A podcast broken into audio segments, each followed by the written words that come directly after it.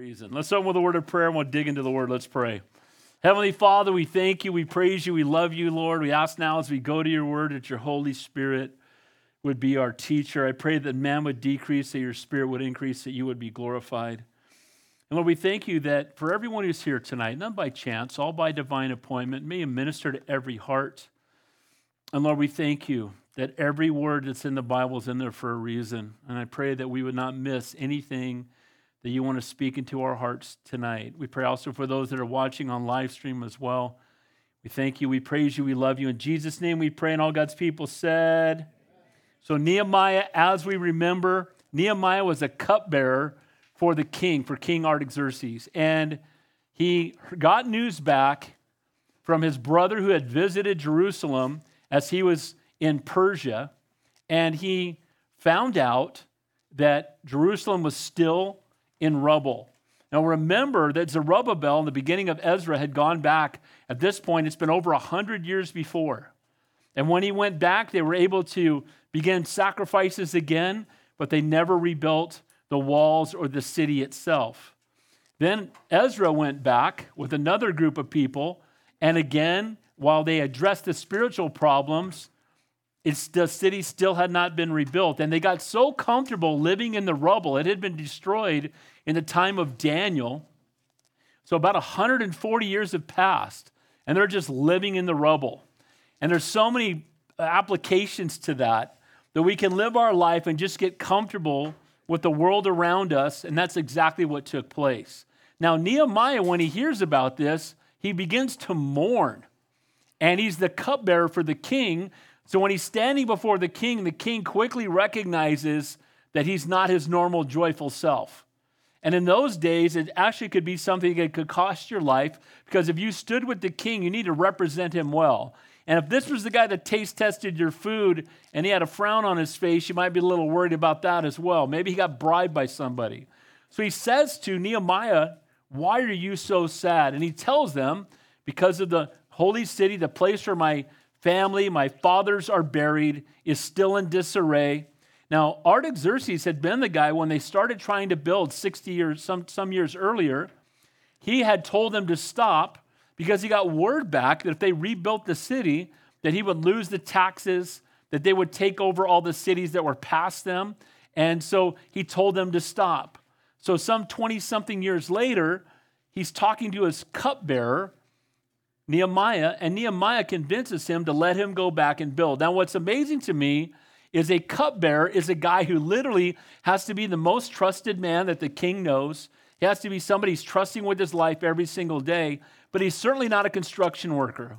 But God tends to use people in ways that we would never anticipate because when he does, God gets all the glory. Amen? He uses the foolish things of the world to confound the wise. Look at the apostles. These are not the guys you would pick if you were going to pick 12 people out of all the people in Jerusalem. And from the outward appearance, you wouldn't put pick uh, fishermen and tax collectors who were hated by the Jews and a bunch of uneducated guys. But that's exactly who the Lord chose. And he chose Nehemiah. And now Nehemiah has come back and he has started getting them together to rebuild not just the walls, but the gates. Now, if you were here last week, you remember that he faced opposition right off the bat. And he had the, the three the Gibeonites, the Ammonites, the Moabites, excuse me, the Ammonites, the Moabites, and Arabs all came against him. And they all, when he started to rebuild, they said, Are you going to go contrary to the king? Now we know that he got permission from the king, but guys, ultimately, we don't do what the king wants, we do what the king of king want, kings wants. Amen? And so we obey God rather than man. So he's back, and that's what we looked at last week. And if you'll remember, how the chapter ended. They despised him, they laughed at him. And so the end of the chapter talked about, you know, kind of mocking the fact that he was going to try to do this. But look how he, look at the last verse of, of chapter 2. It says, So I answered them when they were mocking him and said to them, The God of heaven himself will prosper us. Therefore, we his servants will rise and build.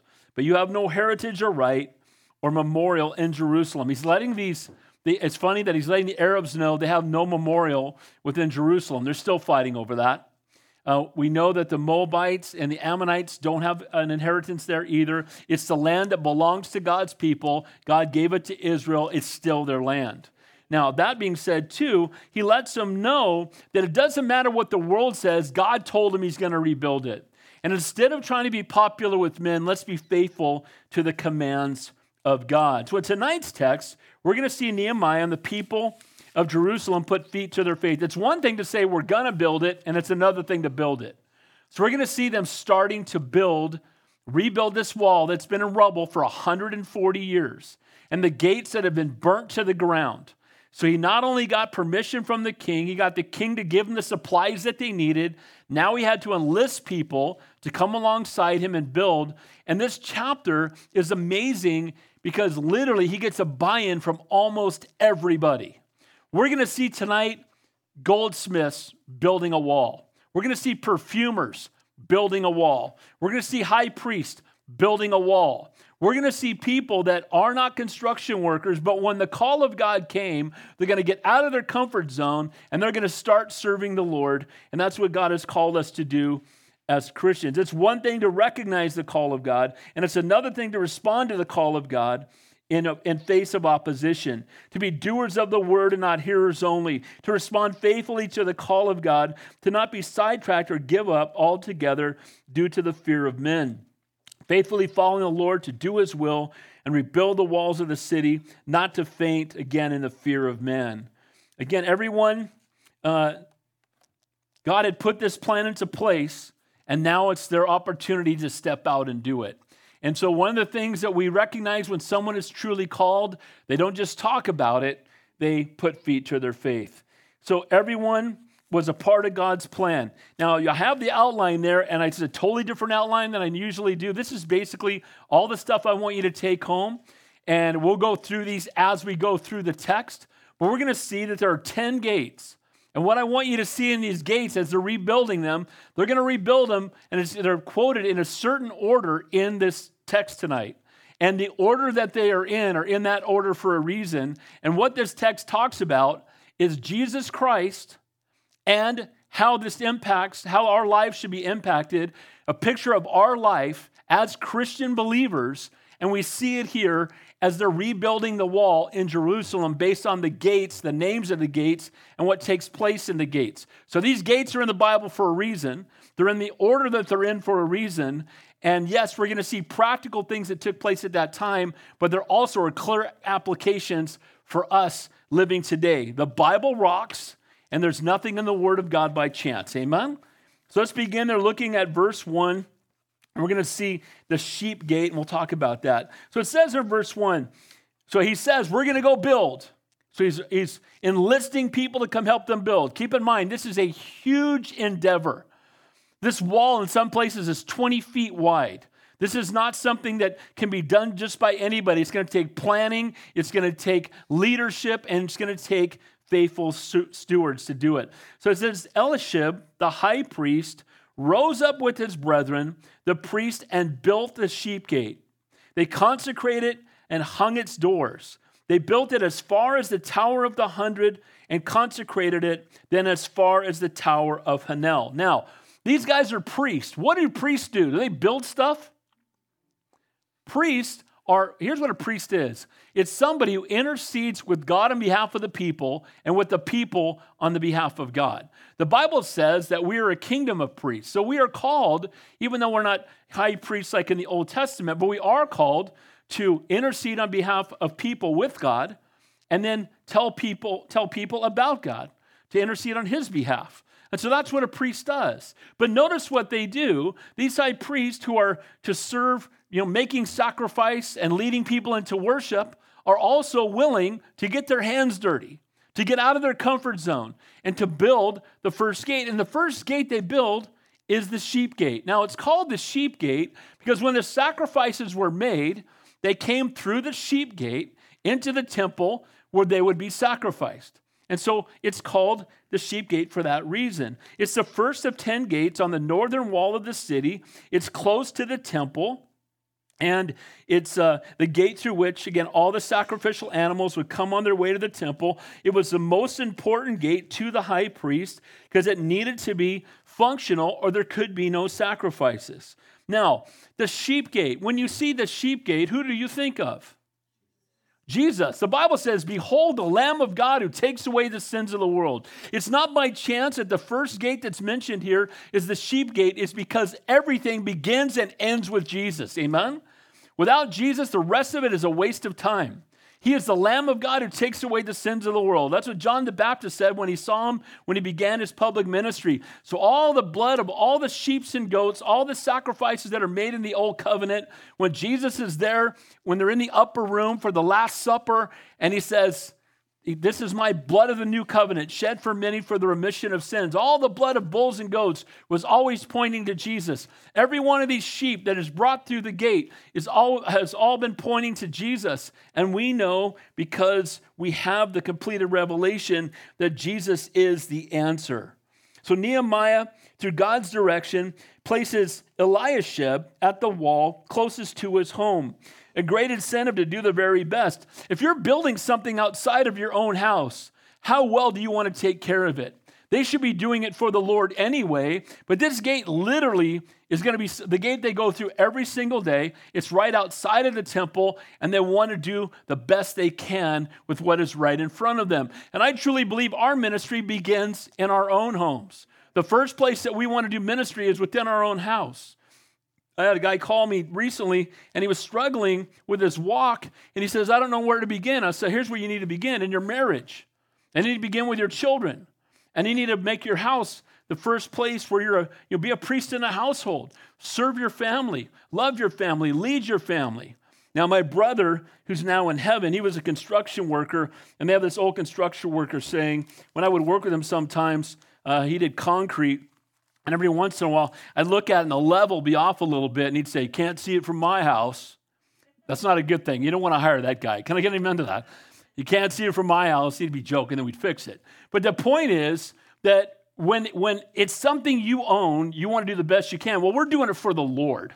So it belongs to the Lord. And so these priests get out of their comfort zone and they're out there building a gate. They're out there building the wall that surrounds it. So Eliashib is acting as a godly leader should. He's leading by example, not too spiritual or too important to get his hands dirty and to do the hard work of rebuilding the walls. If he was slow to work, feeling above the duties of a servant, others would have followed his lead and sat on the sidelines. As you lead, know your actions will impact others. You know, again, he's just a man like any other man, but you know, I have four pastors that I consider my pastor. First one's my dad, who's now in heaven, who the, the reason one of my very first, my, my mom says my first word was Bible. So I would go to church and watch my dad teach the Bible. My brother and I would go home at three years old and stand on boxes and preach at each other because that's what our dad does. So that was my pastor. Then my other pastor was John Snodley when I was in, when I was uh, first when I was in my 20s. That's where I was ordained as a pastor. My other pastor is Don McClure, where I served for five years as a youth pastor and did men's ministry. I was 10 years in Lancaster. But, but my other pastor is a pastor that pretty much every Calvary guy would claim as their pastor, and that's Chuck Smith. And one of the things, that, many things that I learned by just watching Pastor Chuck is I was, I was at retreats with him, and I'd see him out picking up trash. I'd see him. One time we were out at Green Valley Lake, and they were finishing the building on the main uh, sanctuary. And I look up, and Chuck Smith's on the roof, and he's when he's putting the roof on. I'm like, are you kidding me? And what it taught what it teaches me is look, if you look at someone who's called to lead spiritually and they're not afraid to serve faithfully, that's the example that we want to follow. Amen? Well, this guy, he's the high priest at the time. He's the guy that, if Yom Kippur took place, if the Day of Atonement took place, he'd be the only one who could go into the Holy of Holies and make sacrifices. And yet he's out here building the gate. As believers, we should never think more highly of ourselves than we ought to, and we should never think that we're above any kind of service for the Lord. Amen? We should be willing to dig ditches for Jesus. Whatever the Lord needs us to do, let's do it for the Lord, and let's do it with the right heart. He's the high priest. He's mentioned first. It's a beautiful picture of the high priest to come, the ultimate service, and his servant, and his name is Jesus. So the high priest at the sheep gate And Jesus is the great high priest, the Lamb of God who takes away the sins of the world. And the rest of the chapter, over 50 names of others who are going to follow this example. They're going to see this example and they're going to follow it. So we're going to see this word they built and repaired. They built and repaired. They built and repaired. And we're going to see it over and over. And Nehemiah 3 is all about work, how individuals from every walk of life pinched in and did the work together, led by Nehemiah. And notice it says they consecrated it. That word is, you could also interpret that sanctified. It means dedicated, set apart for holy use. And all we do should be done as unto the Lord and for his glory. So they were going to do this, and they're doing it for the Lord, so they're going to do it well. And even the way we put the chairs away when we're done here, everything that we do for the Lord, we should do it well. We should leave the place better than we found it. We ought to be the same way in the work environment. Everywhere we go, just remember that we're representing the Lord and they were setting this apart to be used for the kingdom of God and for his glory. Now, notice they do it to the Tower of Hundred and the Tower of Hananel. That's the northeast corner of the wall between the sheep gate and the fish gate. And Hananel means God has favored. So this is the first of the 10 gates. In the New Jerusalem, there's going to be 12 gates, one for each of the 12 apostles. This is how we know there are no more apostles, by the way. If I see somebody on, that online, they say, I'm, I'm the most magnanimous, holy, potentate, bishop, reverend, uh, apostle. I'm like, dude, that, that guy needs to get saved. Amen. Because, guys, we think more highly of ourselves than we ought to, but there are no apostles anymore because it says that in heaven they have the names of the 12 apostles on the 12 pillars in heaven. It says this in Revelation, and with the great wall and high had 12 gates, and at the gates 12 angels, and the names written thereon, which are the names of the 12 tribes of the children of Israel. And then it says that 12 gates were 12 pearls. Every several gate was uh, with one pearl. The streets of gold were pure gold as transparent glass. So both in Revelation, it tells us there are going to be 12 gates, but at this time there were only 10. So then it says in verse 2, and I find this interesting, next to Eliashib, the men of Jericho built, and next to them Zaccur, the son of Imri, built. So while they were overseeing the sheep gate, the walls between the sheep gate and the next gate we're going to come to is the fish gate. Each gate there were people that had to be in between those gates building up the walls. And I find it interesting that guys from Jericho were building the wall in Jerusalem. When you think of Jericho, what do you think about? The walls come tumbling down. Joshua marched around and God told them to blow horns instead of fight. And the guys in Jericho thought their wall was so invincible that they mocked them and they marched around and they played horns. And what happened? Their walls fell out. And I find it interesting that guys from Jerusalem blew walls and their walls fell out. Jews did that. And now they're helping the same people who blew horns and their walls fell down to rebuild their walls. That's called a God thing. Amen? You got people that literally are now helping rebuild the walls of the one, men that were once their enemies. Many generations have passed, and it just shows that God can bring people who were once enemies to be united in their worship of the Lord. So, Jericho, again, known for Joshua's army, and now we see them coming alongside God's people to build in Jerusalem. So, it wasn't only people in Jerusalem that built, we're going to see other people come alongside them. We had, the, we had three kings that were mocking them, but we had others that recognized that God's hand was upon them and God moved upon them to do the work. So the first one there, the sheep gate, Jesus is the Lamb of God who takes away the sins of the world. We're going to see the rest of the gates have bolts and bars to lock them up. So they have to be unlocked.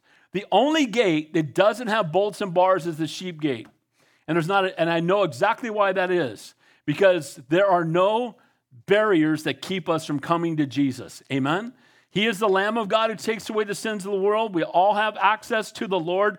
Come unto me, all you labor. You know, it, whoever believes in me, whosoever calls on the name of the Lord shall be saved. We have access to the Lord. Now, the second gate is the fish gate. Now, look what it says. Also, the sons of Anessa built the fish gate. They laid its beams and hung its doors with bolts and bars. Now, the fish gate I wonder why it was called the fish gate, because that's where they brought the fish in. So they brought fish into the city. Now keep in mind, you have the Sea of Galilee, and you have the Mediterranean Sea, and you see later, years later, you see the apostles and their fishermen. So fishing was a huge industry and a huge way that they fed the people. So they had a gate for the sheep, and then you go down the wall some distance, and here's another wall, another gate, and it's the fish gate. It's located on the northeastern part of the wall, west of the sheep gate. It's where fish were brought into the nearby fish market.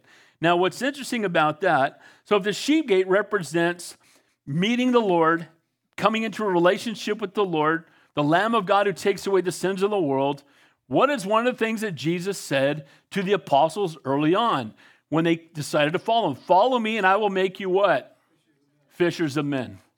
So, is there any by chance that we have the sheep gate? He's the Lamb of God who takes away the sins of the world. And the people that respond to Jesus Christ, the first thing that you see that Jesus calls them to do is follow me. So, guys, it's one thing to meet the Lord, and it's another thing to follow the Lord. So, the first thing we see is that we have access to Jesus Christ. He is the Savior, He is the Lamb of God. And then, after we surrender our lives to Him, again, we need to be following the Lord. Follow me, and I will make you fishers of men. Look what it says in verse 4. And it says, And next to them, Meremoth, the son of Hurijah, the son of Koz, made repairs. Next to them, Meshullam, the son of Berechiah, the son of Mezabel, made repairs. And next to Zadok, the son of Beta, made repairs. Now, these guys are all being mentioned, and it's an exhaustive list because they're mentioning by name everybody who's faithful to do the work. And by the way, God knows who's being faithful to do the work. Amen? You can get away, you can get over on your boss at work. You can go hide in the bathroom for two hours and hope he doesn't notice. You can go on a long lunch. But here's the reality God knows who's being faithful to do the work, and as we'll see in a moment, who's not being faithful to do it. Now, again, when we do the work for the Lord, it should be a get to, not a have to. And when you're called to do something, it's a joy. It's not, oh, is it my turn in children's ministry? Oh, you know, I think I'm sick. You know, that kind of thing. We don't want to do that. When we do ministry, it should be a joy. It should be a passion for us. It should be a priority, a get to, not a have to. And we see that all these people are being risen up to come alongside him, and he's listening every name because God knows those who are faithful responding to the call he's placed upon them. The Bible says that we must be built up and repaired.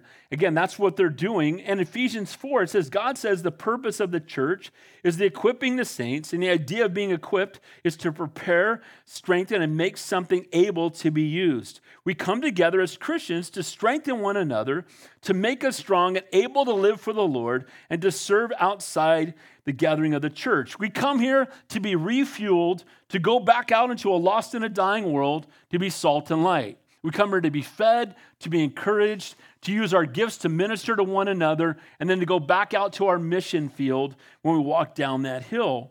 It's wonderful to consider what did Jesus do for a living when he was when he before he started his public ministry? What did he do? He was a construction worker. So he was a builder himself. Jesus is God. He could have any job he wanted. He chose to be a builder. And again, we have these people building these walls. And part of that is what happens in the body of Christ. We're to build each other up, we're to encourage each other, we're to put ourselves on a strong and a firm foundation. And building we see is throughout all of Scripture. Now, watch what happens here in verse 3. Next to them, the Tekoites made repairs, but their nobles did not put their shoulders to work of the Lord, to the work of the Lord. So the, te- the Teokites themselves were willing to work. When we get towards the end of the chapter, they're actually going to go help somebody else with their work. They're going to get done with their place and run and go help somebody else. They're the only ones we're going to see building two parts of the wall. But notice some of the Tekoites don't work at all. Look what it says there. And who is it? It's their nobles who did not put their shoulders to work of the Lord. The people of the city were more than willing to work, but the nobles, this means the great or majestic ones, and it says they put their shoulder, it says in other translation, they did not bend their necks to do what the Lord wanted them to do. God notices who works, and he notices that these guys didn't. So they didn't work, and they get their names in the Bible for it. Didn't work, lazy, or thought they were above it. thought that somehow let someone else work. I'm above that. And that's, that's pride. We're to humble ourselves in the sight of the Lord. I mentioned Chuck again, but we were at the pastor's conference. He, we'd come every year, and he would. His first message was almost always something along this lines: "Touch not the wine, touch not the women, touch not the money, touch not the glory." He'd say, "Turn around, look around all the pastors in here." He said, "Some of them won't be here next year because they'll be disqualified." But then he would also say, "I was walking through the parking lot, and I was noticing a lot of people that I know are senior pastors walking along, and everybody else is carrying in their stuff. Who do you think you are? You got to love Pastor Chuck." Who do you think you are? And some of you, those cars out there look a little expensive for a pastor to be driving, by the way. And you know what? He would just give it because you know it's a room full of senior pastors. He'd let us have it. And we and you know what? It was exhortive and we needed to hear it. Well, these nobles think that they're that guy. They think that they should have everyone serving them. And when they're called to serve the Lord, they think they're above it. They think they've arrived. And that is a man or a woman that God will not use. We need humility to help. It appears that these men thought they were too good, and again, yet the high priest and Nehemiah helped. So here we have the high priest who's got the highest calling of anyone there, which is to go into the Holy of Holies, and yet he's not afraid to build. But these noblemen think they're above it, and I pray that we would never lose sight of the fact that every one of us is a servant. Amen? The Bible says if you want to be great in God's kingdom, learn to be servant of all. Guys, we've all been called by God to serve, all of us. And we'll stand before God at the Bema Seat judgment, and we will be held accountable for what we have done with the gifts God has given us. We see the parable of the talents in the Bible, and one guy buries his talent in the sand and then gives it back to his master when he returns. And the Lord didn't give you a gift so you could bury it in the sand, He gave you a gift so you could use it for His kingdom and His glory. Point number three the old gate. Look at verse six. Moreover, Jehoiada, the son of Paseah, and Meshullam, the son of Bedadiah, repaired the old gate. They laid its beams and hung its doors with its bolts and its bars. Now, the old gate is a picture of something that's been around for a long time. And the two things I wrote here, and I'll, I'll, I'll share a verse with you later when I go over, go over all these again at the end. But the old gate is something that is been there a long time, that's unchanging, unwavering, and remains forever. Well, Jesus is the same yesterday, today, and forever. But the thing that's old that we stand on, and if it's true, it's not new. If it's new, it's not true. And that's the Word of God. Amen? Because it is. It is the foundation for the truth. Faith comes by hearing, and hearing by the Word of God. And the old gate represents, and we'll see this later, I've got a verse written down that talks about it in Zechariah 14 about the fact that the old ways, the Word of God, is the way that we want to follow. Now, notice it says in verse 7 and next to them, Menatiah, the Gibeonite, Jadon, the Meronothite, the men of Gibeon and Mizpah repaired the residence of the governor of the region beyond the river. Now, these men were not even working on the walls. Most people are working on the walls and the gates, and these guys went and were building the residence for the governor. What I love about this is that all of us have different callings. And while most people may be focused on one thing, God may call you to do something that no one else has even noticed, that, that other people don't make a priority. And that's one of the ways I know someone is called. A bur- you've heard, I just talked about this a couple weeks ago. A burden is a spawning ground of a calling. When you see something and you see a need and you recognize it, often that's because God's calling you to do it. And it's amazing how you'll all of a sudden have a burden for something that no one else even notices. People come up to me sometimes here at church and go, Hey, Pastor Dave, I really noticed that we need this. And why aren't we doing that? I said, Because I've been waiting for you to come and show up and tell me that we needed to do it. So now you're in charge. Amen. Because the reality is that, you know, there's a lot of ministries I would love to do here, but if I draft someone, I got to sustain them. When God calls you, God will give you a burden for it. When I first became a youth pastor back in the 80s, God gave me a super, and I still have a supernatural love for teenagers. I just do. But I remember how all of a sudden I would I would be driving down the road on the way to the grocery store and I'd see 20 teenagers on skateboards in a parking lot and I'd pull my car over and get out and start talking to them because I and I started thinking it from their perspective, what their life was like. And before you knew it, we'd open up our house and I'd come home from work and there'd be 15 teenagers in my pool and we'd barbecue. Because what? I had a burn for these kids because I knew they were making a they were an important, you know, time of their life, making a decision to follow the Lord and get caught up in the things of the world. And so it became a get to. I had I love those kids, and some of them now are in their 50s, right? And when they contact me still, I say, once one of Dave's kids, always one of Dave's kids. They're like my kids, and I love these kids. Well, you know what it is? It's, it's called a burden. When God gives you a passion for something, when God stirs you up, when, and you'll notice that when someone's called to do something, they do it well. They don't do it halfway. And you'll notice that about practical things around here. You see something being done well, and you go, that's calling. That's calling because they're doing it right. And so here these guys are you know, it may have been easier to be with the rest of the crowd, but they've gone into the city and they're rebuilding the residence for the governor. They're being faithful to their calling. But watch this. Verse 8 Next to Uzziel, the son of Hariah, where one of the goldsmiths made repairs. And next to him, uh, Hananiah, one of the perfumers. Now, if I want to remodel my bathroom, I'm not calling a dude that makes perfume. That's the last thing I'm, I'm thinking if that dude makes perfume, he's probably got soft hands. That brother didn't have a callus anywhere near him. Why do I want that guy, a perfumer? I don't think so, bro. No, right? But here they are. We've got a goldsmith. They don't build stuff. And we've got a perfumer, and they're building. Because you know what? Sometimes God will use the foolish things of the world to confound the wise. He'll take somebody that may not be their gift. One of the things I really love that took place in Santa Cruz, after 10 years, We've been trying to get a building. We met in a huge gym and we grew from very small to a very large church in this gym. We finally got a building. And what we did is we traded out six months of, of rent to do all the improvements ourselves. So they could have done the improvements and charged us the rent. So here's what happened we had hundreds of volunteers that came and helped build. And look, if, if I have a manual, I can put something together. That's about it. I'm not, I'm not Pastor Tim. I don't fix stuff for the most part, okay? It's not my gift. But you know what was amazing? We had people coming 24 hours a day. We'd have people work all day and then show up at midnight. There's Christian music playing in there. People are making food over here. And I have a strong back, like pick up that drywall and I can do that. I can carry that over here, break that down. And it was amazing for about six weeks. Our whole church, 20, there was people there all day, every day, and to watch all of us come together to build it, and then it was all done, and it was such an amazing thing to be a part of that. Well, that's what's taking place here. This place has been in rubble for 140 years, and no doubt what the excitement must have been to see the wall being rebuilt, seeing all the gates going back up, knowing that worship is going to start again completely. What a blessing that would be to be a part of that. And do you know that part of one of the walls from the days of Nehemiah. We'd have been in Jerusalem last month if the trip didn't get canceled. It's still there. It's still there. So that was good. So even though they had perfumers working on it, it stood up.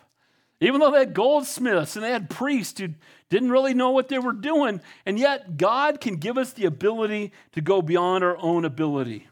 And so the area known today that they rebuilt, rebuilt it says they built the broad wall. Well, that's the Wailing Wall. That's the western wall where the Wailing Wall is now on the western side of the walls of Jerusalem. And it's amazing to me that part of that wall was built by these guys that seem so unqualified. Verse 9, and it says there, and next to him, Rephaiah, the son of Hur, leader of half the district of Jerusalem, made repairs. So here's a guy who's the leader of half the district. The other leader is Nehemiah.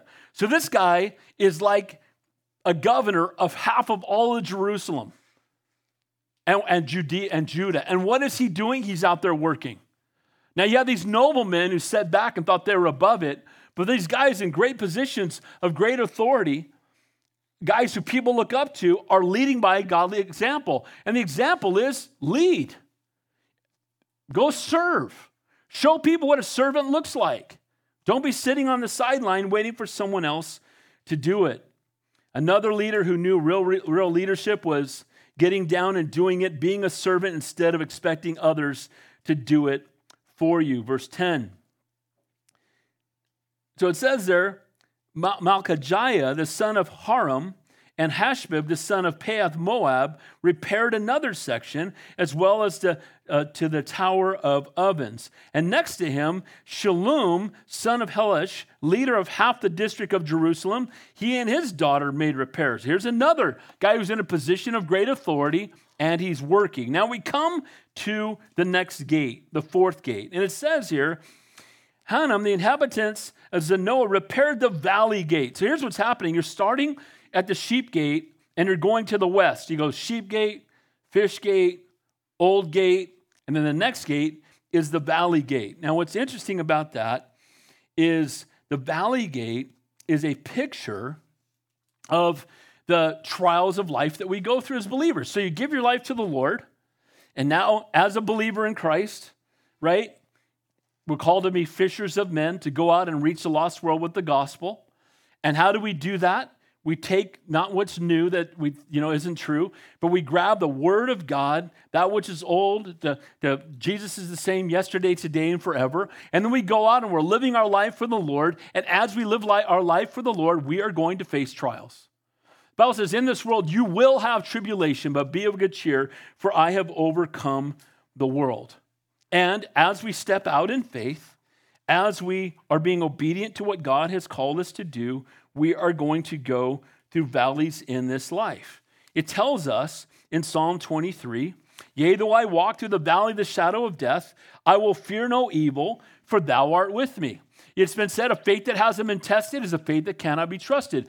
Everyone in the Bible used mightily, suffered greatly. So, yes, we, see salvation, and yes, we are, we are called to go out and be fishers of men, and yes, we're being equipped by the word of God. But in the midst of all of that, we are going to face opposition, and we are going to go through trials.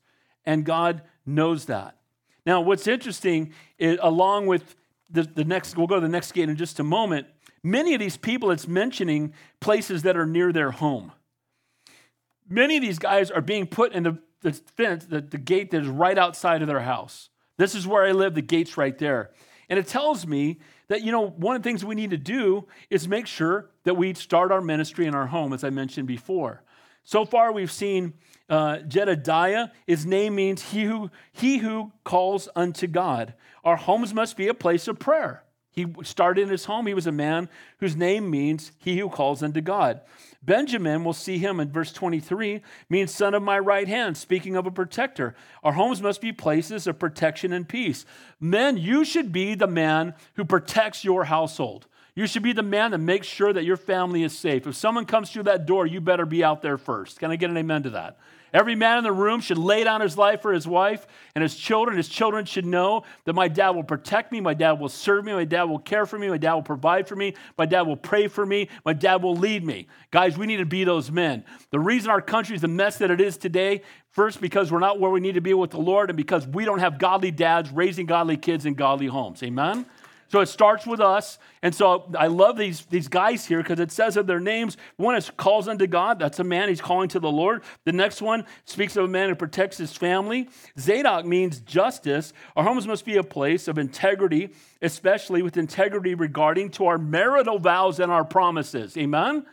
Godly men, you have eyes for one woman, that woman you're married to, and keep your eyes off for everyone else. Amen? A little fired up tonight, okay? But here's the reality as men, one of the biggest tragedies I see is guys, I had coworkers, they'd be hounding on women in the office and they're married. And that didn't go over well with me, as you can imagine. What are you doing, bro? I'm gonna tell. You know, I'm calling your wife. In Jesus' name, I will tell. But here's the reality. I have one, I have eyes for one woman, everyone else is my sister. That's the way we ought to look at it. Amen? All the other women here, I love you all, but you're my sisters in the Lord, and I have one wife. I've got eyes for her. And he's saying, look, that these men have, be, be a man of integrity. Be a man who's faithful to what's in your house, and do not, look, I would, and you shouldn't watch or look at anything you wouldn't look at with your wife and your kids sitting right next to you. Amen? Exhort, exhortation over for the moment, okay? So build where you are. These guys were starting right near their own home. And that's the place where we all need to begin. If you don't know what your ministry is, I can tell you your first ministry begins in your home. Now, next to the valley gate, notice what it says there in verse 14.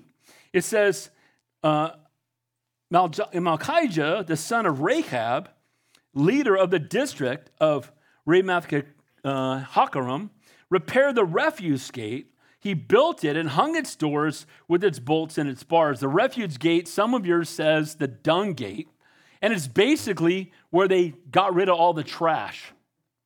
They took all the trash from the city out that gate and they threw it off into what is called Hinnom. And Hinnom's got another name it's Gehenna.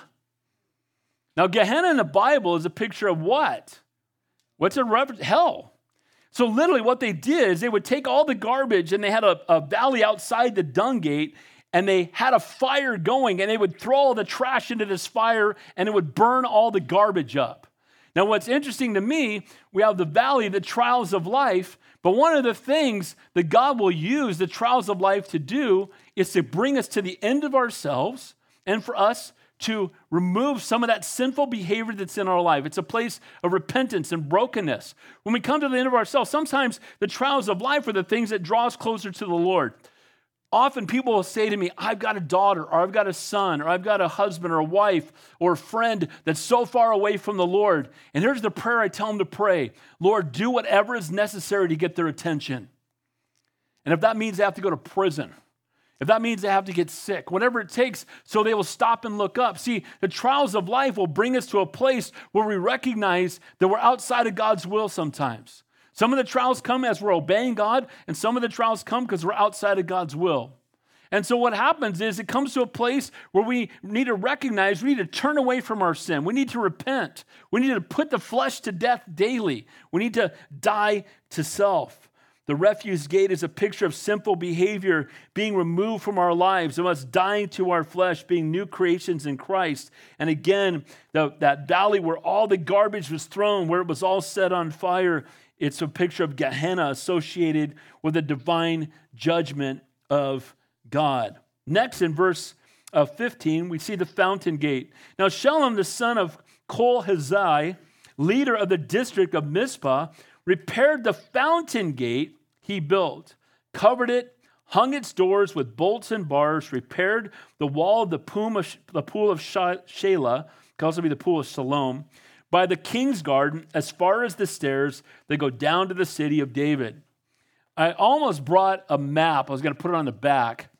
And there's a map showing where all these walls are, where all these gates are in the wall. And as we continue to move around in one direction, we're seeing that not only are these gates being done in order and they're being called out in order, but it also, again, is a picture of what takes in place in the life of a believer. Now, the fountain gate is near the wall that's near the pool of Siloam. And water, what is living water in the Bible a picture of? The Holy Spirit. So here we are. We, we're, we start off again with the sheep gate collision, head on collision with Jesus Christ. He's the Lamb of God who takes away the sins of the world. Having been born again, we're called to be fishers of men. The old gate, it's, if it's new, it's not true. It's the word of God. In Jeremiah 6, it says, Stand in the ways and see, ask for the old paths where the good way is, and walk in it. Then you will find rest for your souls, the word of God. The valley gate is the trials of the Christian life, walking through the valley of shadow of death. The refuse gate is sin and sinful behavior being removed from our lives, learning to put our flesh to death. We're all new creations in Christ. But then the next thing, and we've been talking about this on Sunday, is the Holy Spirit with you, in you, and upon you. And now what happens as we're in that relationship with the Lord, we get closer to the Lord. We go from just having Him in us to being upon us. And that fountain means that living water is pouring out on people around us. Guys, as believers, wherever we go, we take the Holy Spirit with us. And if we're walking in the fullness of the Holy Spirit, if we're filled with the Lord, we can't help but splash on the people around us. Amen? Other people ought to get wet just being near us because we're walking with the Lord. Now, we need to be refilled with the Spirit, we need to be refreshed by the Spirit, but I love this picture of the fountain gate. It says this in John 7 He who believes in me, out of his heart, will flow rivers of living water. John 7 38. In John 4 14, but whoever drinks of the water, this is Jesus talking to the woman at the well, that I shall give him shall never thirst again, but the water I shall give him will be in him a well of water springing up into everlasting life. So they're building, they've got the fountain gate. It's right by the pool of Siloam. You see that throughout the Gospels. And it's as they're building this gate, as they're going through these different gates, they're, by the way, there's never anything in the Bible by coincidence. Amen? God puts it in the Bible for a reason. And it's in this order for a reason. And when we look up what the origin, origins of these words are, it's in there for a reason. So when God had them building these gates, and when they named these gates what they named them, He knew we'd be standing here thousands of years later talking about these gates and how they apply to our lives because it's in the Word of God. Amen? And so, guys, that's why we don't just skip over the genealogies. When we get back to Matthew, the, you're going to hear the first message I taught when we planted this church. It's a genealogy. Who starts a church with a genealogy? I did. Because we started in Matthew, and it's in the Bible. And so we taught it. Guys, we don't skip over stuff. Amen? And so the fountain gate. And may I pray that our hearts would be fountains of living water that would pour out on the people around us. Now, verse 16, we're going to recognize a name here. It says, After him, Nehemiah, the son of Azbuk, leader of half the district of Beth Zur, made repairs as far as the place in front of the tombs of David to the man, the man-made pool and as far as the house of the mighty. So Nehemiah was a cupbearer. Nehemiah had a burden given by God. Nehemiah didn't just ignore it. Nehemiah approached the king knowing it could even cost him his life. Nehemiah gets permission from the king. Nehemiah travels almost a thousand miles, takes months to get there, gets all the, the boards and everything else they need, all the stuff. He comes back, he tells the people why he's there. He rounds up the people to do it, and he could have sat back and said, I am the, uh, you know, I'm the contractor. I'm going to sit back here and watch. That's not what he does. What does he do? He puts his hand to the task. Nehemiah, we're going to see later in this book, He's going to be building the wall with one hand and fighting off the enemy with the sword in the other hand. That's what the Bible tells us. Now, again, if that's literal, it's just a picture that he's building a wall and he's fighting off the enemy. But, guys, we want godly men and women who don't just sit back and watch everyone else serve the Lord or be in a position where they think they have authority so they can just let everyone else do the work. Nehemiah is the example of a man who was being faithful. Notice it says the house of the mighty near the the tomb of David. Uh, many believe this is where the mighty men, the, this was the headquarters for David's mighty men. Remember David's mighty men? You know what was mighty about them? They were mighty fighters, but everything else about them was a mess. They were a bunch of guys with nowhere to go. They were a bunch of disgruntled individuals. And David raises, takes these guys and raises them up, and they become mighty men of God. And they were mighty warriors who, when many, you know, had a lot of uh, strength, and God used them in a mighty way. But He took a bunch of misfits.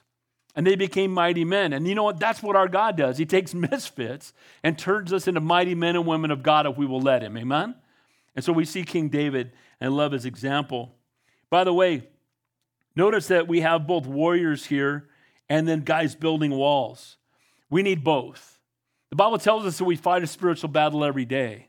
We don't just hide behind the wall all day and, and hide out from the world. And we saw a guy do that in Daniel chapter 5. His name was Belshazzar. How'd that work out? You guys remember that? He was having a drunken party, and the wall was so great that he just thought he was safe and he ignored the enemy. And then the hand of God came down and wrote on the wall, and they stopped up uh, the water supply into the city and they walked through it and he lost his life. So, as believers, we don't just put up the wall and hide behind it. We also don't, don't just go out and fight the battle and leave the walls down. We need to do both. We build up a wall as far as we make sure that we, we guard ourselves from the things of the world. We guard ourselves from the temptations of the world. But we also go out and share the love of Christ with a lost and a dying world. We need both warriors and walls if we're going to be used mightily by God. Now, verses 17 to 25, we don't list any gates here. Um, we're going to get the next gate at verse 26, but I'll, I want to just touch on some of this. But notice it says, after him, the Levites. What do the Levites do? What do they do? What tribe are they? They're the priests. So this is a priestly tribe. And what are they doing? They're building walls.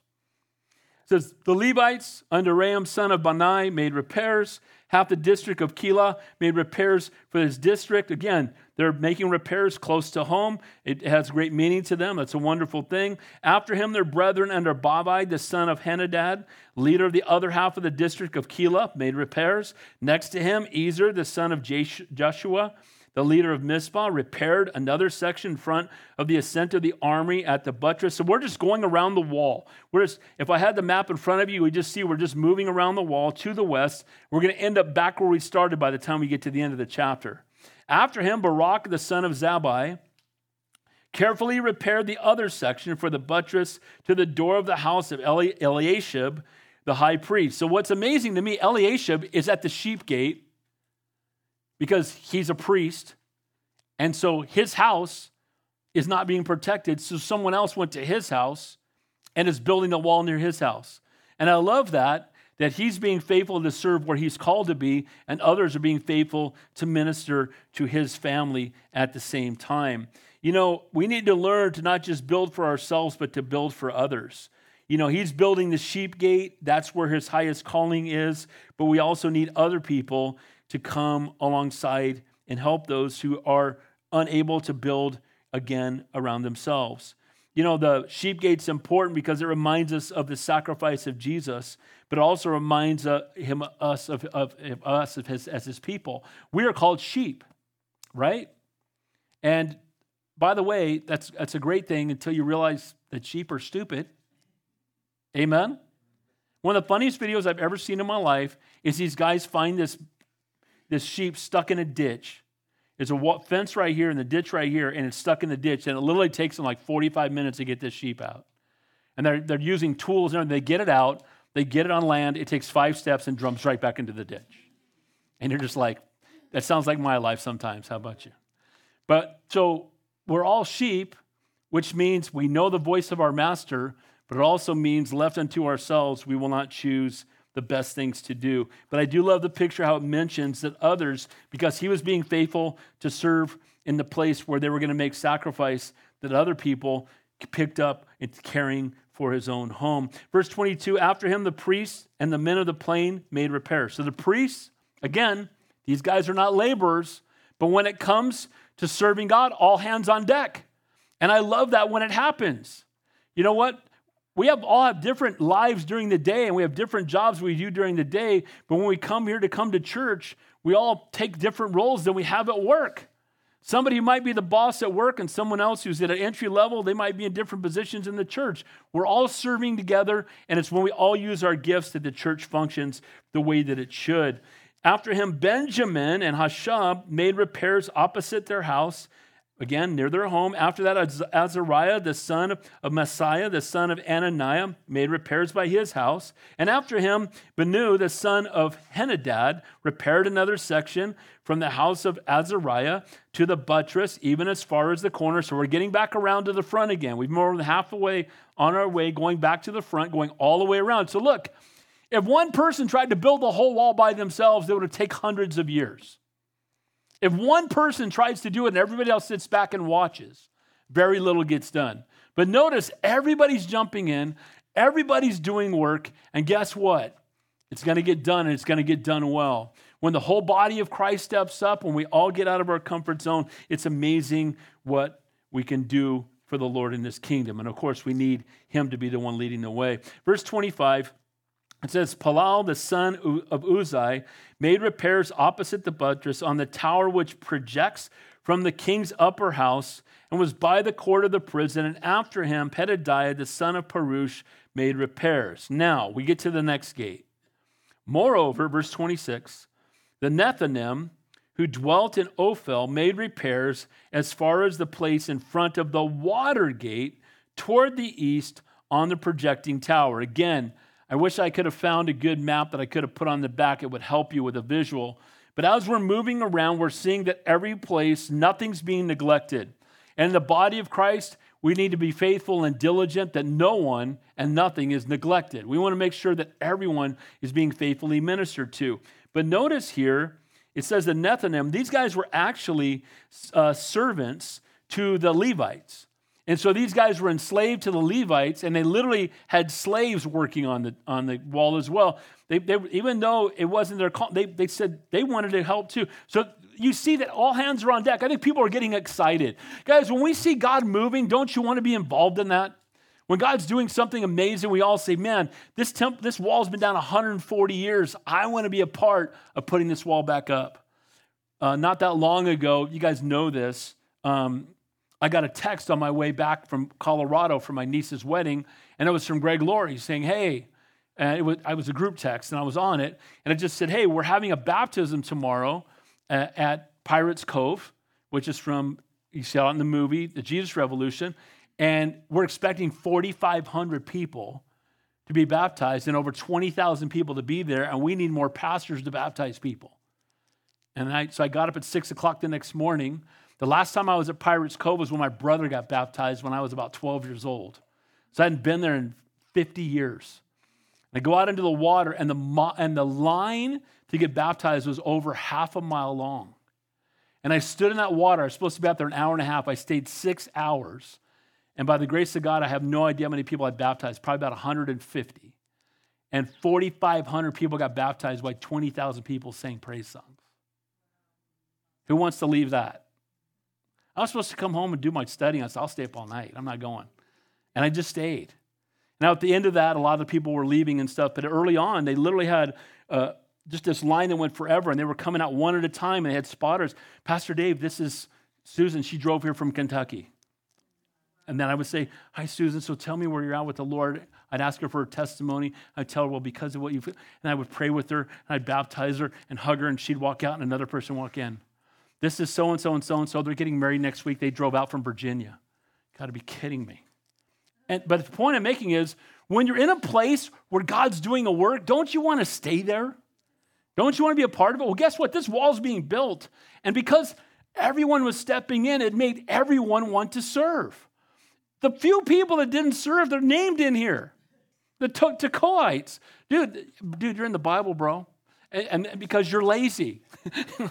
you're, you're a lazy lima bean, man. You, you should have been out there. What are you doing, bro? You missed it, right? And that's the, here's the opportunity to serve the Lord. So now they come to the water gate, and verse 26, and it says there, as far as the water gate toward the east on the projecting tower. So this is gate number seven.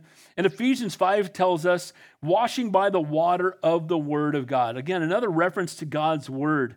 So, washing by the water of the word of God. So, how do we cleanse our lives, the word of God?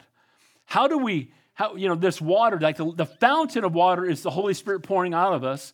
And again, the water of the Word of God is what cleanses us and helps us grow spiritually in our faith. Now, look at the next verse. It says there in verse 7 After them, the Tekoites, again, their nobles did nothing, repaired another section next to the great projecting tower as far as the wall of Ophel. So they had leaders who did nothing, and then they had people who did double. And that sounds like a lot of churches. Amen? Where you have people that sit on the sideline and do nothing. And if, if they're new to church, do, okay, we just want you here. We want to serve you. But as believers, the closer we get to the Lord, the more we should want to serve. Amen? And again, serving is a blessing, it's a joy, and it's a get to. So the nobles are sitting on their hands doing nothing, but the common people were faithful to do above and beyond what they were called to do. And there are those that are always willing to go far, uh, go above and beyond, and they count it a privilege, not a burden. And God sees who works, God sees who don't. Noted here, the nobles did nothing, and the common people from that same land were faithful. Now, notice what it says there. The next gate is the horse gate. So we've got the word of God, we've got people being saved, we see the outpouring of the Holy Spirit, and now we see a horse gate. In the Bible, where do we see a horse in relationship to Jesus? In Revelation, when he comes back riding on a white horse. Amen?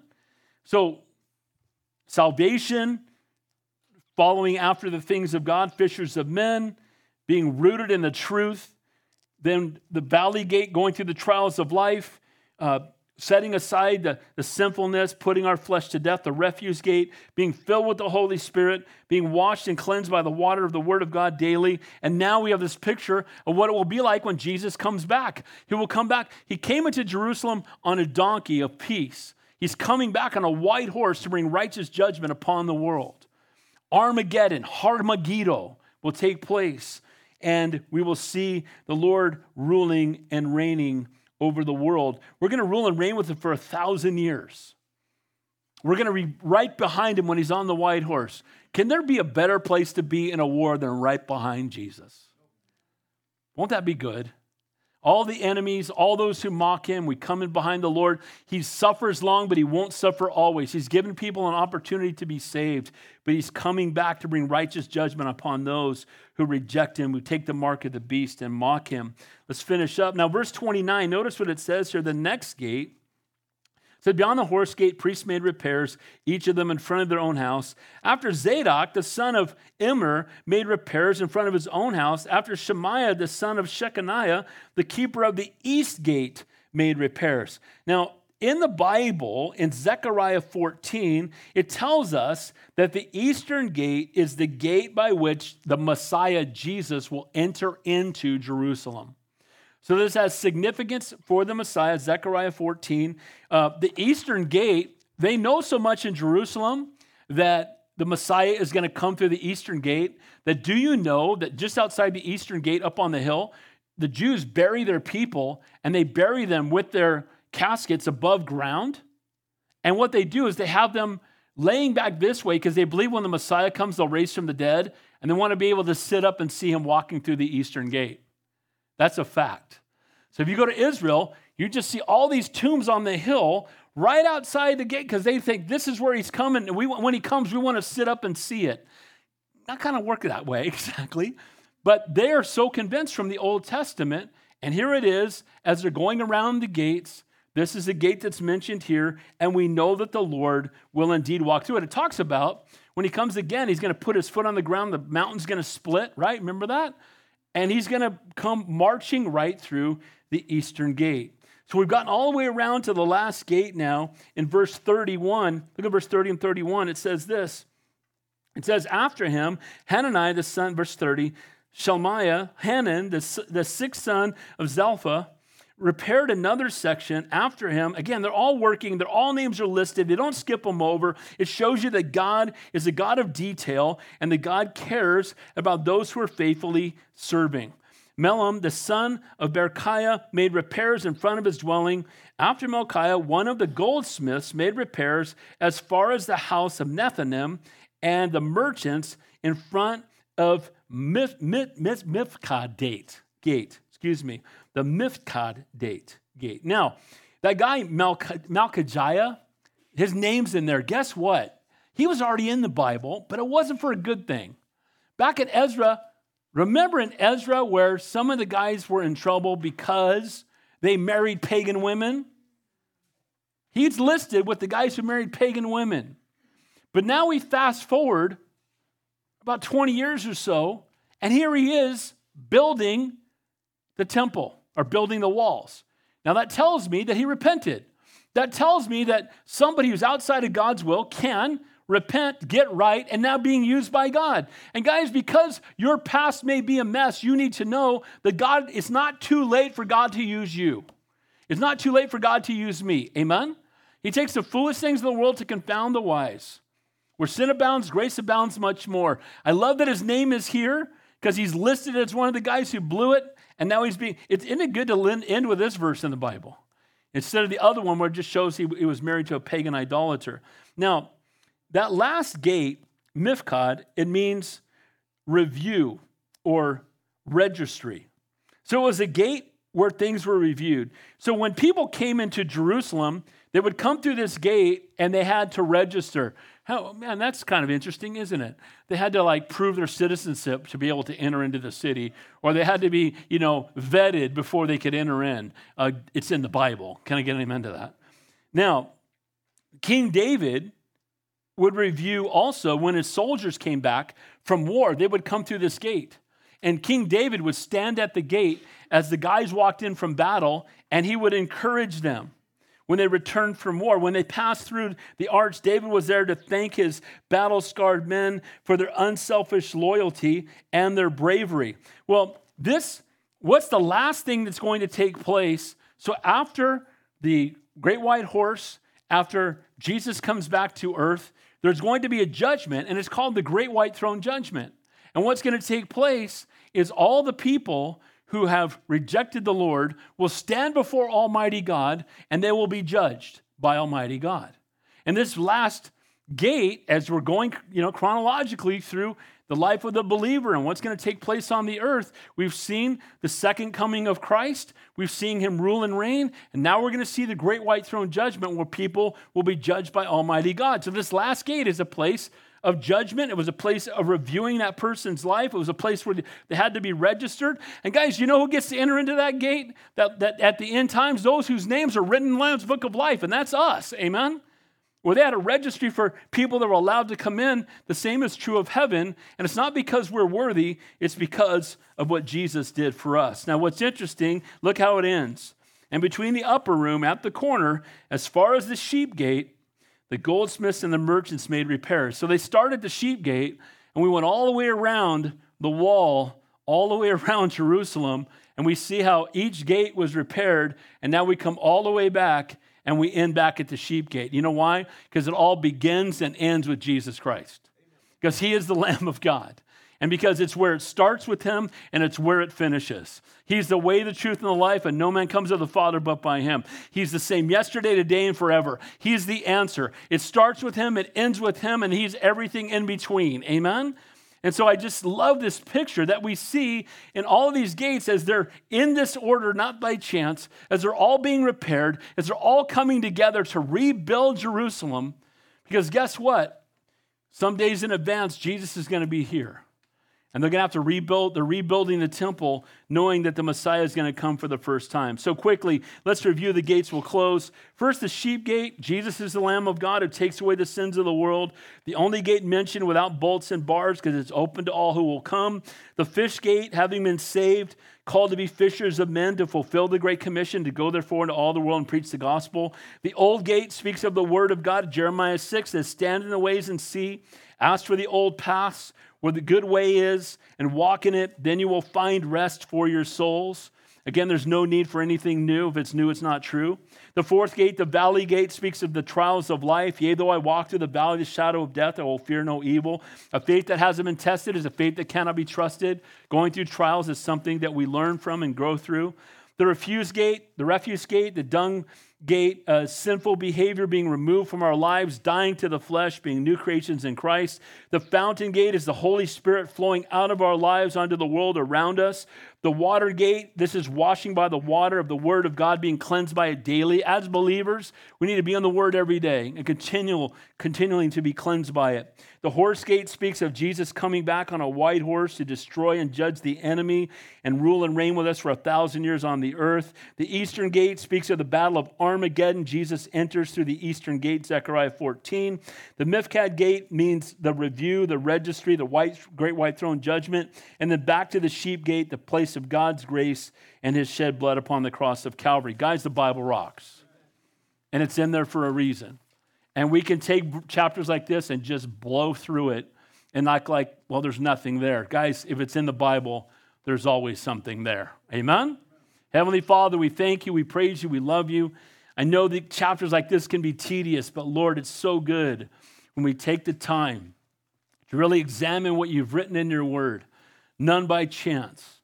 And Lord, I pray for all of us that we would not be satisfied with saved souls and wasted lives, that we wouldn't like, be like the take-away nobles who sit back and watch everyone else serve and just sit on their hands and do nothing.